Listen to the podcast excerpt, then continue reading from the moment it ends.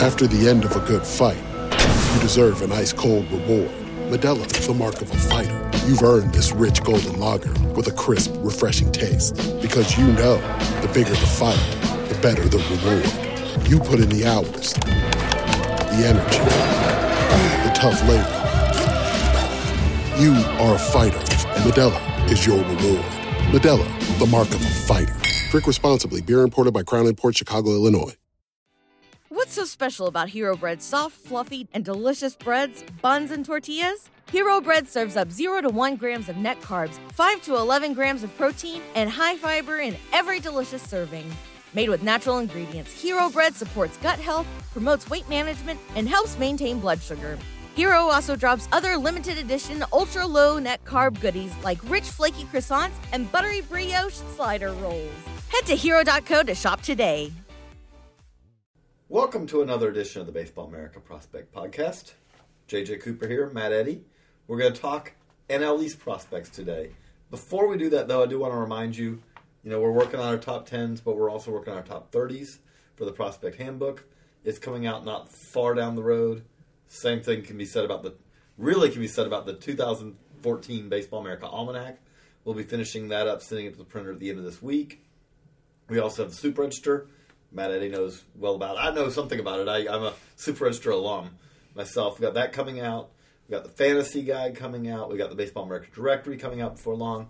So baseballamerica.com, go to the store, or you can give us a call if you want at 1 800 845 2726 and you can order it that way too. So thanks again for all those who have already purchased the Prospect Handbook or any of the other books. But today, again, we're going to talk NL East prospects. We just wrapped up all the NL East top tens at baseballamerica.com. Also, the uh, the issue with Noah Syndergaard on the cover is now out at newsstands. We, well, we wanted to do something a little different today. We, we, we figured that you know a good bit about the number ones. So what Matt and I are going to do is we're going to do a uh, 10 player per person draft Maybe between the two of us. Huh? Maybe 10 total. 10 total, okay.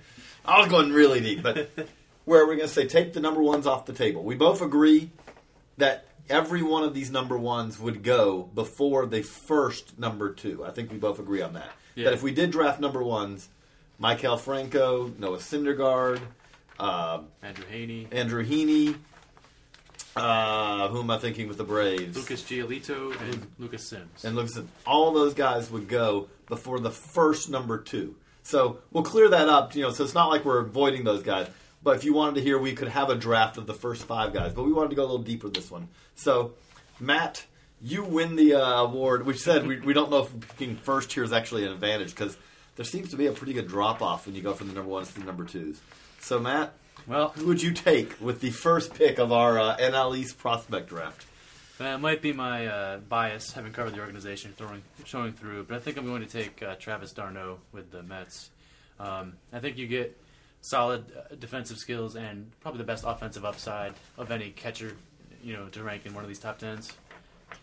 I, I could see. I mean, that's the highest upside. I think really it comes down with him. We've been saying this for a couple of years now. Yeah. If he stays healthy, Yep. and the up to now, unfortunately, every year we say that, and the answer at the end of your, you know, if you had a question, did he stay healthy? And the answer is no, no, he didn't stay he healthy. should just change his last name, Travis d'Arnaud, if he stays healthy. Yeah, I mean, because it really has been. I think at one point I chronicled, just like I was looking back, and I, I think I came across six significant injuries. He's not, you know, he hasn't been around that long, uh, but but when he's on the field, which unfortunately has been sporadically, but when he's on the field, he is one of the best catching prospects in baseball. I I think we could say safely say at this point, Austin Hedges has passed him as being the best catching prospect in baseball. Last year it was d'Arnaud battling Mike Zunino. Mike Zunino's graduated. He, he, he spent about And d'Arnaud would have. yeah, d'Arnaud would seeming like you know would would have, but he had another injury. Um, but I do think at this point, you'd say Hedges is the number one catching prospect in the game. d'Arnaud still is probably in that running for though. You know, after that, I, there, I Uh, think there are other guys you could think There's, of. But there's another guy we're probably going to get to in this division draft, and then there's also uh, Gary Sanchez of the Right. Yankees. Gary Sanchez, If you want, some, I, I'm not willing to put Jorge Alfaro in that yet. I, I still think we could see him in that down the road, but he's still got a good bit more refinement to go. Um, we probably could throw some other guys in there down the road too, but uh, but no, I think that d'Arnaud's a, a, a very solid first pick. Right, and then right, after the that, it, it means it puts me on the clock. on the clock. You know what? I'm going to go off the board because I'm I am going to I'm going to go uh, against our rankings. Our rankings are kind of a, a assemblage, and, and I understand why Jesse Biddle ranks ahead of J.P. Crawford, but I am going to really go upside because I'm going to go the guy who I think is the best combination of upside and uh, plays a premium position. So I'm going to go the Phillies' number three prospect, J.P. Crawford, and I do that again long ways away. He he was great in the Gulf Coast League this year, first round pick this year. But you're talking about a guy who's pretty polished for a teenage shortstop. Showed again GCL. You, you take those stats and you, you don't really want to base a whole lot on those, but he showed an ability to hit this year. Uh, you know, there is a, a definite belief that he should be able to stick it at shortstop as well. You put all that together, I'll go with him as my first pick. And you know, were you were you mad I, I stole that, or would Well- you been waiting a while? Uh, no, he would have been high on my board as well. We talked about him before we went on the air. Um, tremendous upside, far away. Far, far away. Uh, okay, Back to you. can't dispute that. Are you going to go catcher, catcher, catcher? Yeah, I'm steering away from another catcher here, though. I might have to double back for him. Uh, I, would, I think I would take Phillies number two, Jesse Biddle. Uh, you know, he's a little had some injury issues this year, but we saw what he can do at his best. That 16 strikeout game against uh, Trenton, it might have been. I think Anyway, it was. He had 16 strikeouts in a game in Double A. Lefty with a great breaking ball. Uh, not a great fastball, but Solid Um, fastball. solid. Uh, again, the major, key thing major league caliber. Major league, yeah. That, that's the key thing is is that it, it his fastball is good enough that you don't say that it should preclude him Mm-hmm. from having a career by any stretch of the imagination. You wouldn't even call him a soft tosser, really. no, no. So Average fastball, above average breaking ball. So you know, despite the scary walk rate this year, I uh, just think take, frightening. just uh, lefties are a different animal. Uh, I would take Biddle. That gives me a chance to go catcher Mm-hmm. because I'm going to go, and I, I don't know if Christian Bethancourt. I, I don't know what I'm going to get long term. I, I feel very confident about the defense. Mm-hmm. A little less confident about the offense. Uh, he had a, a, a much better year this year, but even his better year this year, and if I remember in repeating Double A Mississippi, Yep. um, still wasn't very good. You know, but I've I've said this before. I think I may have said it on the podcast before. When it comes to hitting and catchers, I often don't know. Like that's the to me one of the hardest positions to project because they've got so many things that they're working on. Uh, the best way I put it is is that uh, in addition to everything else you're thinking of, do remember if you're a shortstop or you're a left fielder, you work on what you need to do. If you're a catcher and you're a catcher on a minor league team, there's only two, maybe if you get lucky, three of you guys, and one of you's got to catch every bullpen that's going on, you know, before the game. Okay, hey, we're doing a side session. Well, you need all that involves a catcher as well. There's just a whole lot of work for it. That's where I got. If you had told me that Yadier Molina would end up being a 300 hitter in the big leagues, Yep. never would have seen it. But I do wonder a lot of times with that how much of that is it takes longer for hitters to really develop if you catch because there's just so much that goes into the grind of catching. Catchers peak later. It's you know it's statistically proven. And uh, you know Bethancourt, you know ranking him in the Southern League, he kind of his rough outline kind of reminds me of a young Benito Santiago. Swings at everything, terrific arm, can actually run when he's Mhm. young. Um, so I, I kind of look at him as that that sort of development And, track. and Benito Santiago, I, I think it's fair to say, is the kind of catcher who, if he'd come along 20 years later, probably would not have been as much of a prospect as he was because Also, his rookie year was in '87. That Right. helped a lot too. It didn't hurt. It didn't hurt. Yeah, when everyone was hitting homers, but it did mean that. But even with that, he was a guy who had a very long career, and like you know, um, I'll give one sneak peek. Um, you know, we just finished up doing the uh, the NL Central issue. I've got the Reds. Ryan Hanigan made the made that top ten, and we were talking about that. It's I like really you mean, you mean Tucker Barnhart. Right? Tucker Barnhart, yeah. Tucker, thank you. Bad day for me, to appar- apparently. But but uh, but Tucker Barnhart made that top ten, and he's never going to be a star. But there's something to be said for the catcher who's going to have a ten year career, and Tucker Barnhart very well could have that Oh, ten he's, year. he's a slam dunk major leaguer. You know, and and Christian Bethancourt. The reality of it is, is that the the gate's wide open for him to be the Braves catcher in in 2014. Brian McCann is almost assuredly not coming back there are not many good options that they have in Atlanta right now. I'm sorry. I, I can see Evan Gattis not throwing away the catcher's mitt. I can't see Evan Gattis catching 80 games. Can you? No, well, that'd be just an awesome experiment. See Evan Gattis try to catch 100 games. That That'd would be awesome. that would be awesome. I mean, it'd be like Evan Gattis who hit 30 home runs and allowed 40 fastballs at that point. I don't know. Okay, so Bethancourt, good pick. I, Okay. I like Bethancourt. Now you. I'm also going to jump the uh, BA order, and I'm going to take uh, Jake Marisnick, Marlins center fielder, and the number three prospect. Uh, some Southern League bias here. I ranked him in that league. Batting average concern is, is real. It's pretty scary. Hit 183 in a in a in a in a short stint with Miami this year. Um, And, and that's always been the hit tool's always been the question. it's always been a question. I think if you pie in the sky comp on him is Adam Jones. So That's a good pie. so it, I don't know how realistic that is, but if you want to dream, that's the guy. But you know, he's a Gold Glove caliber center fielder with power. I don't know if he's ever going to hit more than 250. But- And I, I, again, I, I think if you want to approach it a different way, I, I think that's the pie in the sky. I think I got a, a Chris Young, and I don't know if that's yeah, praising him or uh, or damning him, but Chris Young is another guy that jumps out like a guy who he got plenty of opportunities because he had power and defense in center. I, I guess we can at this point. Drew Stubbs has become the patron saint of those guys. But you know, but again, one of those guys where he's going to get the opportunities for the hit tool to improve because Mm-hmm. he's going to do enough other things that teams will, you know, that especially the Marlins will give him opportunities, and then it comes down to the question of okay, can you improve that hit tool? It doesn't have to be a great. It, Mm-hmm. If it's average, then he's if it's an average hit tool to go with everything else, then he's potentially uh, you know uh, uh, uh, an all star in his best years. yep, But that's the big question. that's a huge one. yeah. I will. I'll stick with that. I am going to take Colin Moran, um, the uh, number two prospect in the Marlins organization. I, I do think with him, you're getting a lot of. I, I need to kind of even out the risk. I, I took J.P. Crawford. It's a lot of risk. I think Colin Moran's probably one of the least riskiest guys on on these top tens in any NL East top ten. You know, because I think we know a lot of what we're going to get, which is a guy's going to hit. The guy can really hit. You know, we're talking about Marisnick. The question is the hit tool. The least question I have with Moran is his hit tool. There are, I think, are fair questions to ask about whether his approach is ever going to allow him to hit for significant power, because I think it's in there, but his approach is much more an up the middle. You know, okay, uh, you know, line it the other way into the gap for a single or maybe a double approach than it is.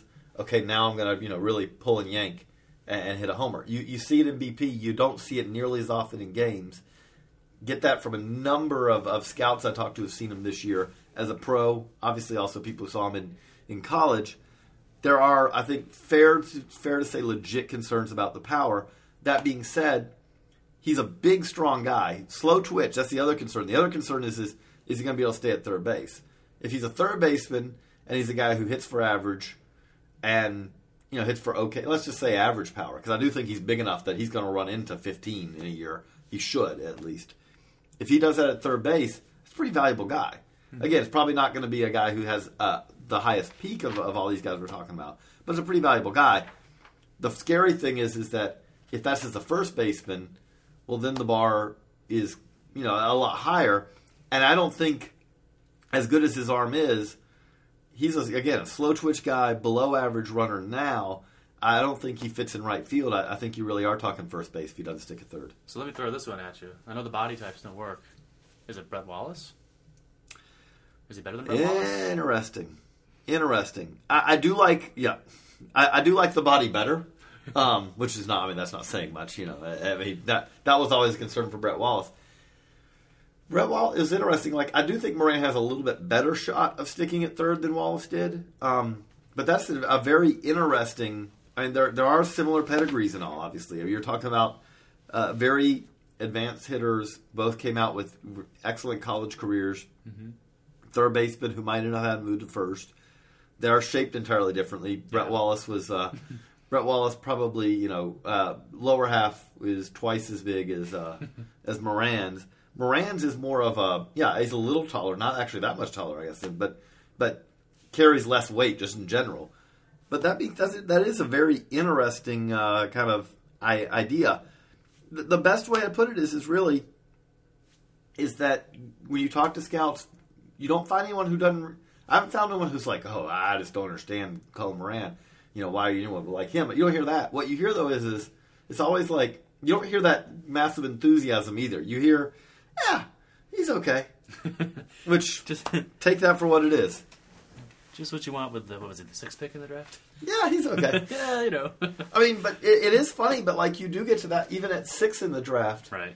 sometimes teams, you know, fall in love with certainty. I'm doing, you know, I do the Royals list. Christian Colón was the fourth pick in the draft. and that was a very similar thing. Like when guys liked him, it's like, yeah, he may not have a 60 on his, you know, the, but but but his feel is really good, and you know, you really it's like okay, that that's probably a concern. all of us prospect rankers should take that to heart. Yeah, it's it's worth remembering. Okay. So back to you, Is this the fourth pick? uh, sixth, Okay, but, okay. fifth, fifth, fifth, because you pick first. Okay. Uh, I'm going back to the Mets on this one. Uh, I'm going to take Rafael Montero, Uh, uh, uh, man, uh, that one I'm bummed. I, I did want him to be my next pick. my uh, six foot right hander for my rotation. I like him. He's got uh, he's got tons of pitchability and he's got a performance track record. Led led the organization in strikeouts, uh, which means he surpassed Syndergaard and some others, but notably notably Syndergaard. And he really performed in Las Vegas, despite being a flyball pitcher. I think. I think And, got and the, no one performed. No pitchers almost performed in Las Vegas. You know, the the trouble is is he's short for a starter, and he's not particularly thick, and there's not a guy in the major leagues you could point to and say this Montero's going to be like this guy. You know, the closest I can think of maybe is Johnny Cueto. I was gonna say Johnny Cueto Like is now the Dominican right Johnny Cueto is the patron saint With- of Dominican right. I mean, because- good control and good feel. You know, I, I was gonna say now the thing I'll say for Cueto that I, I get works against that comparison is that when Cueto came up, Cueto had I do believe a a, a better fastball. Mm-hmm. Uh, you know, Cueto. I remember. I I think I maybe remember one of my first tweets, if I remember right, was Cueto's first start in would have been like 2010. I think it was. I could be getting the year wrong, but it was like very early in his career, and he was absolutely dominant. And watching it, it was like the thing struck me was like he may never have a game better than this, but he was he was really at that time able to. He had other pitches, but he could dominate with the fastball. I don't think Rafael Montero Montero can locate it, and it's not a bad fastball again. I don't think he can ever dominate with his fastball, though. Do you? no, that's probably fair. Um, But that He's- that being said, I, I think he's a solid back into the rotation starter who should you know be starting for years. probably probably uh, starting next year. Yeah, uh, there, there seems to be the opportunity there. um, okay, back to me. I, I'm going to go to the guy who's uh, who's been on a couple of these lists before and has been traded around a little bit. So we're going to go with AJ Cole, the number Oh. the number two prospect in the Nats system. If if you're talking upside, um, he's one of the higher upside guys we're talking about on these lists. There are again some cause for concerns. Mainly, he's bounced around a little bit. He's had when he's been good, he's been really good. He's had some times where he's been pretty bad. But stuff wise, you know, uh, a- above average fastball, 94, 95, pretty consistently, and will touch better. Um, and, and then you really, you just really want, you wish he had one secondary pitch that was a little bit better than he has right now. I look at him and could end up being, if it all comes together, middle rotation starter.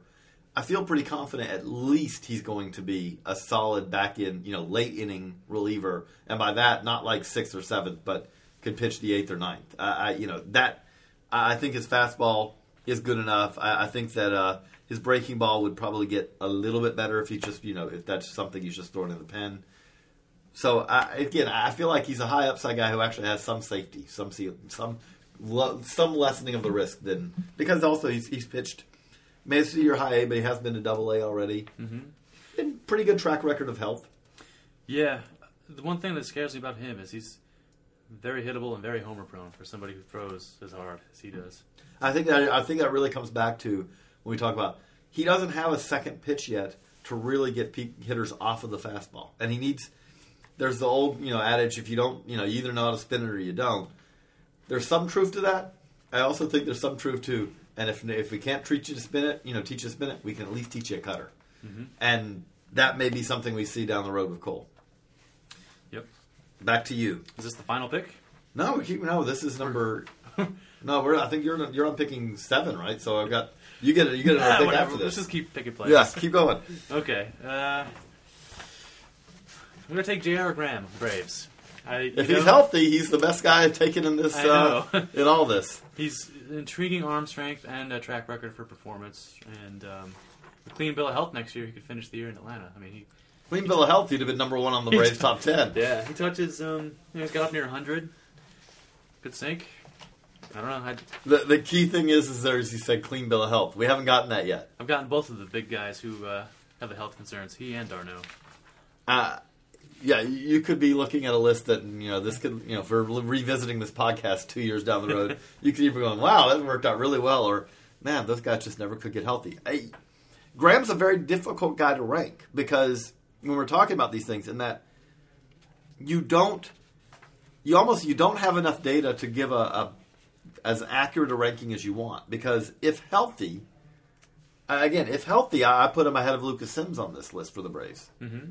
because what he's demonstrated when healthy is at least as good a stuff as Sims, maybe a little bit better, and he's done it at a higher. I mean, he's done it up to Double A. I, I think if he'd have been healthy all year, we'd have seen him in Atlanta this year. Mm-hmm.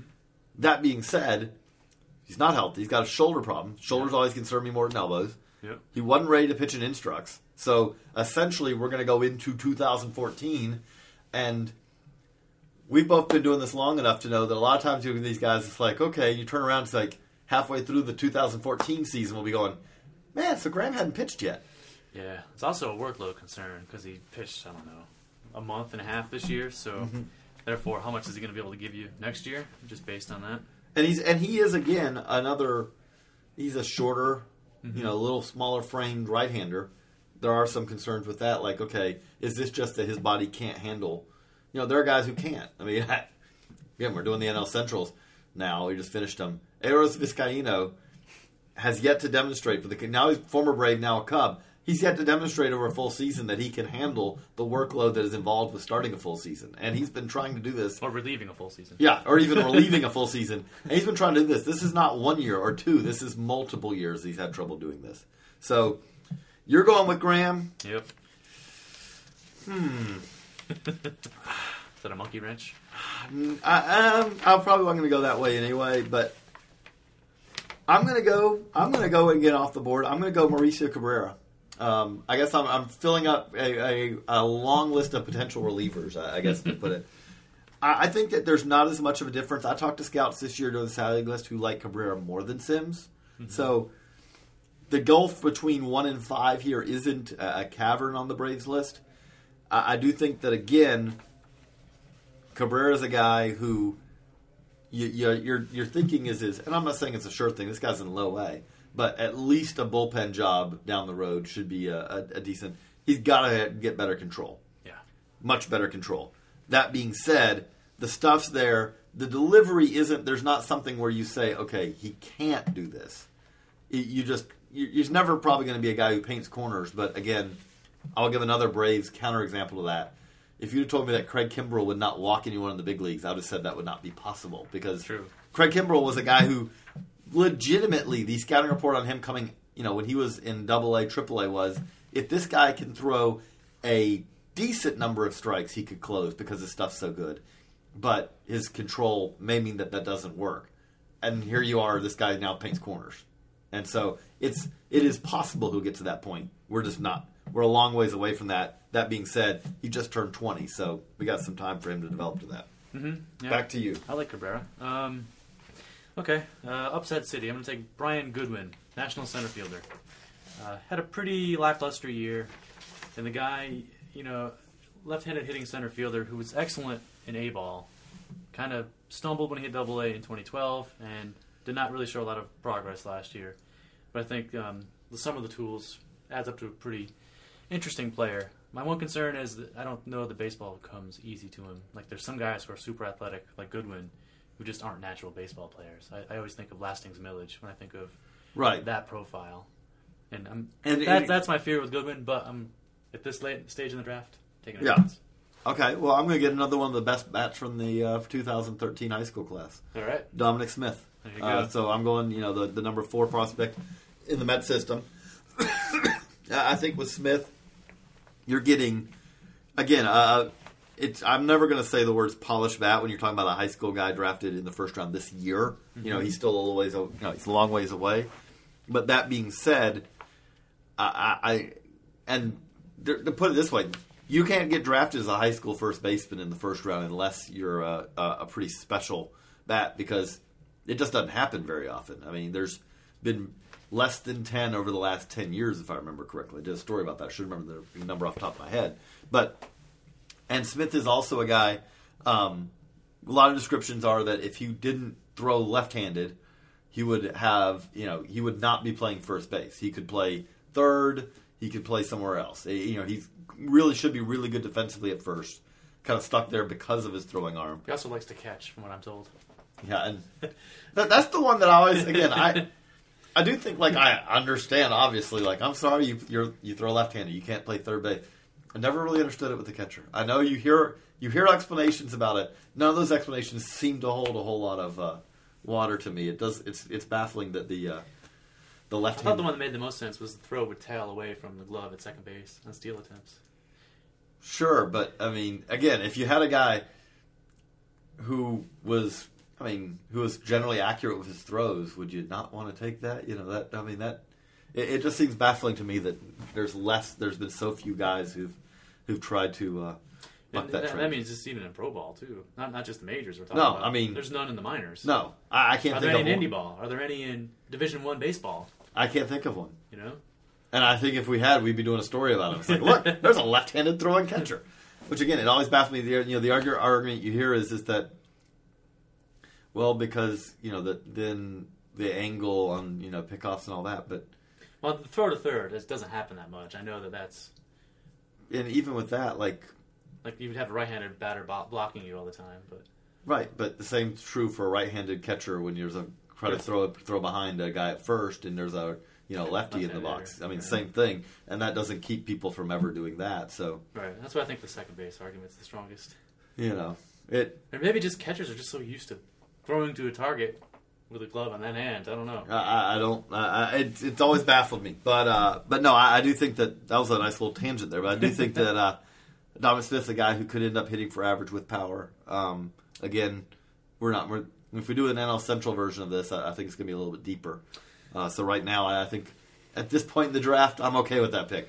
Yeah, if the Mets stay in Vegas, there's a chance that he would play for the 51s in a couple of years, and maybe at that point he begins to remind us of James Loney, who also had his breakout with the 51s back in 06, I think it was.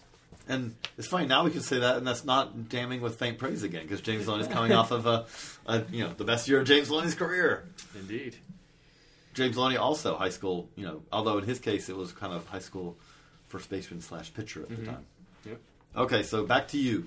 Okay. Now it's getting a little uh, a little thinner. Jason Hursh is available. Uh, Jose Peraza, Yeah, that's what, Justin should, Nicolino, that's what we should do is tell us who's on the board here. Uh, Kevin Plawecki, Wilmer Flores, uh, Miguel Gonzalez, probably the most big league ready of, of the group. Yep. Roman Quinn, I, I think this when we did this, Roman Quinn had yet to tear his ACL. Yep. Torn ACL, Roman Quinn probably not going to be the fifth prospect in the uh, Phillies system. Matt Skole, Robbie Ray, Sammy Solis. That's kind of your, your choices here. Okay, I think I'm going to take uh, Brave shortstop Jose Peraza. Um, good glove, good speed, uh, base stealing acumen. Will he ever hit? I don't think we'll know for a few years. But Long ways away, but there are some tools there. yeah, I can- shortstop profile. Uh, I'm going to follow right behind you and take Jason Hursh, who's ahead of him on the rankings. Yep. Two, Again, you, uh, you hear this and you may go, "Geez, you know they just ranked these and they had, and now they're taking them." In. That's one of the things we found ver- we find very useful about the BA grades in the uh, prospect handbook is you can have a guy like like Jason Hursh. Again, we, we haven't set these grades yet, but Jason Hursh, very well considering where he's drafted, all is probably going to be a 50 high, maybe a 55. Actually, first round, so probably a 55 high. Yeah. Um, Maurice, That's 55 overall potential. and then high, risk. High risk. Yeah, 55 overall potential high risk. And Mauricio Cabrera could very well be the same thing. Uh, you know, or maybe they both end up being 50 high. That's one of the reasons we have the grades is to kind of say like, look, the, you can kind of group these guys together. one of the things that I- I've said this on the podcast before, when you get the handbook, look where the 50 high line starts on a team. Because you find that point, to me, that gives you really some indication of the depth of the organization. Is that if you've got a team and the 50 high group starts at like 12, well, that's really a deep organization. If the 50 high line starts at like 4, okay. Because 50, what we're saying is, is that there's high risk of that guy becoming a first division regular. The reality of it is, is that if you there very rarely are going to be guys carrying grades below a 50 overall into the top 10. It happens. Usually those are guys who are pretty much big league ready to be second division, you know, relievers who are not going to be closers or mm-hmm. Tucker Barnhart, they're ready to be a backup catcher, those kind of things. But pretty much that 50 high line is kind of the demarcation line. Usually, when you get to the 50 high line, you're going to have 8 to 10 50 highs in an organization, at least in the top 30. There, at that point, you, it really becomes eye of beholder in a lot of ways. Uh, We, we rank them, we, we spend a lot of time working on it, but it is one of those things. What if you want to argue with me that a guy who's ranks 14th as a 50 high is better than a guy who ranks 9th that is a 50 high? Basically, by our BA grades, what we're saying is, is oh yeah, that's a completely defensible argument. Right. Here, you know, we'll in our write up, we're trying to explain why we rank them the way we do, but these guys aren't separated by a, a, a massive gulf by any stretch of the imagination. Yeah, don't get don't get fixated on the ordinal rank. In other words, Right. Like if the guy's number four and the guy's number six, then there might not be that much difference between. And and also the guy who's four in one organization. This is again what we talk about the BA grades in the in the handbook. The guy who's four in one organization may be better than the guy who's you know maybe the, the guy who's four in one organization may be better than the guy who's number one in another one because and the BA grades will essentially spell that out to you by saying no this guy ranks fourth but he's a 60 high and this guy ranks number one and he's a 55 you know a 55 high. Well we're saying this guy is a better prospect than this guy you know, and also again, you can you can judge it a little bit. You want a little less risk, okay? You can, you know, I'm gonna, mediums, lows, low risk.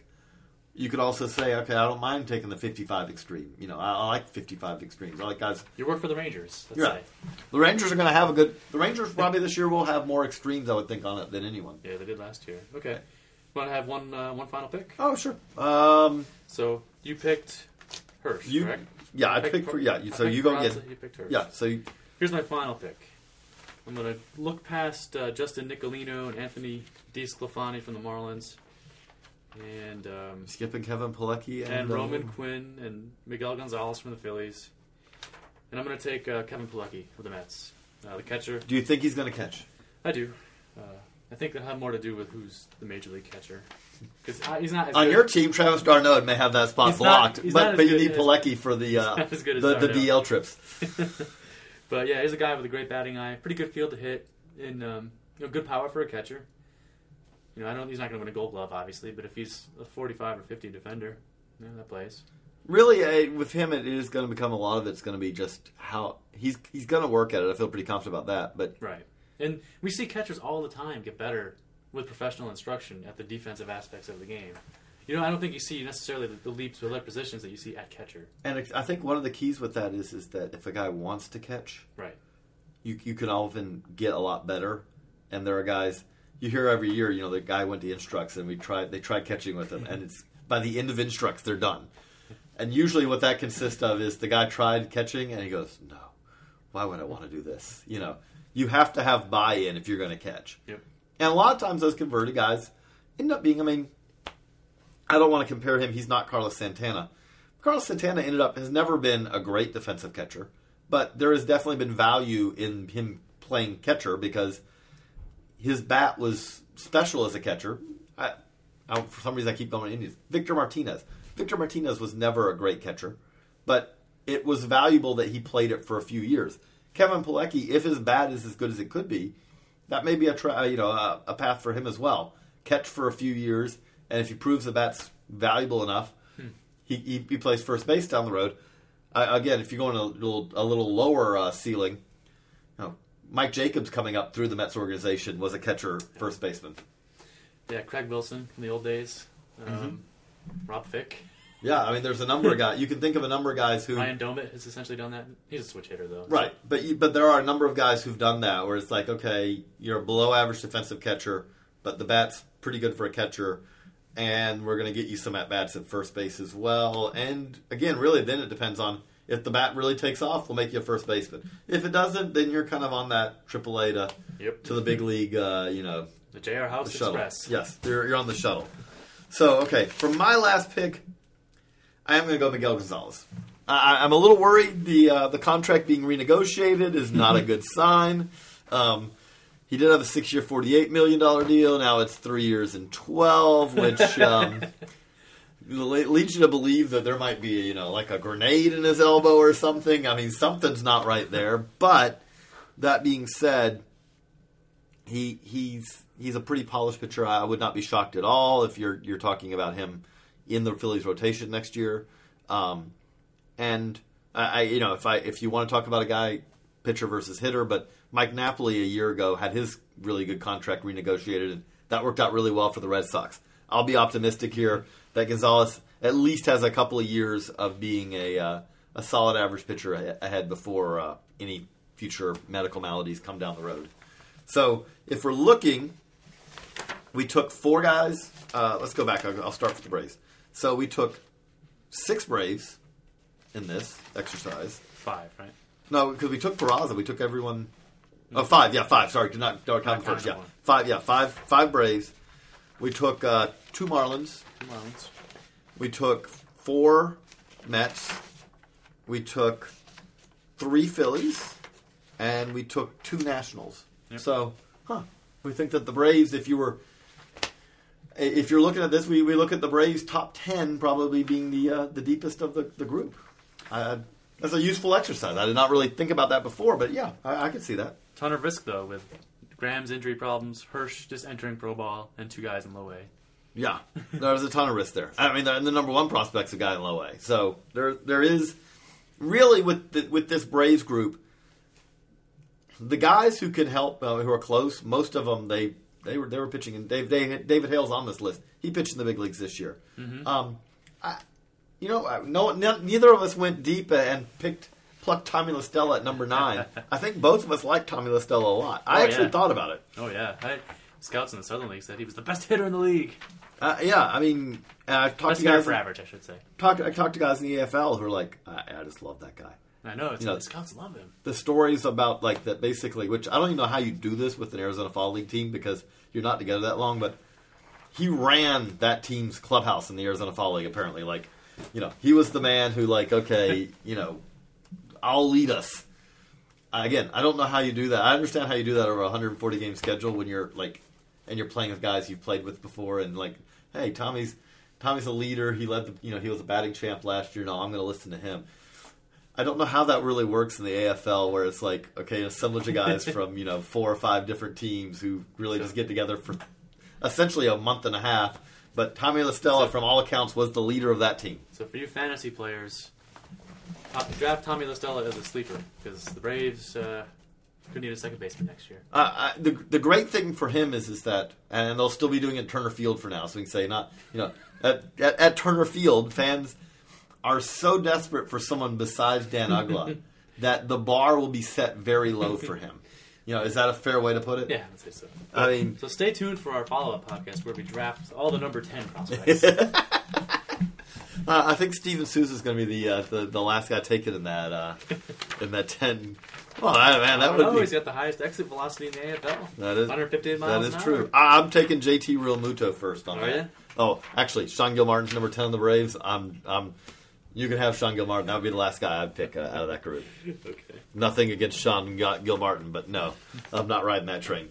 But well, again, we hope you enjoyed this. If you did like it, I think we're going to try to do the same kind of thing with the uh, with the NL Central in a couple weeks. We'll probably try to do this all the way through. I, I think it is a useful exercise. Yeah, I do too. It's fun too. It's fun. Yeah, you know, we'll put together our teams at the end and see. Yeah. Uh, you know, five years from now. Readers can tell us why we're, why we're stupid. I want to do it. At some point, we're going to do a dream draft again. I love the dream draft that we did with the, uh, you know, that we did about, geez, about five years ago now. As Conor Glassey would always say, I just love the draft format. I, I do too. So, but for Matt Eddy, JJ Cooper, thanks for the download. We will try to get back again this week. I think we'll talk at least gonna try if John has a little time. John Manuel has a little time uh, between writing all the main things he's writing and editing. Um, maybe we can talk a little AFL. He just got back from a week in the AFL, so try to talk to him for that. And uh, we'll be back hopefully later this week. Thanks again, everyone. After the end of a good fight, you deserve an ice cold reward. Modelo the mark of a fighter. You've earned this rich golden lager with a crisp, refreshing taste. Because you know the bigger the fight, the better the reward. You put in the hours, the energy, the tough labor. You are a fighter, and Modelo is your reward. Modelo, the mark of a fighter. Drink responsibly. Beer imported by Crown Port Chicago, Illinois. What's so special about Hero Bread's soft, fluffy, and delicious breads, buns, and tortillas? These ultra low net carb baked goods contain zero sugar, fewer calories, and more protein than the leading brands, and are high in fiber to support gut health. Shop now at hero.co.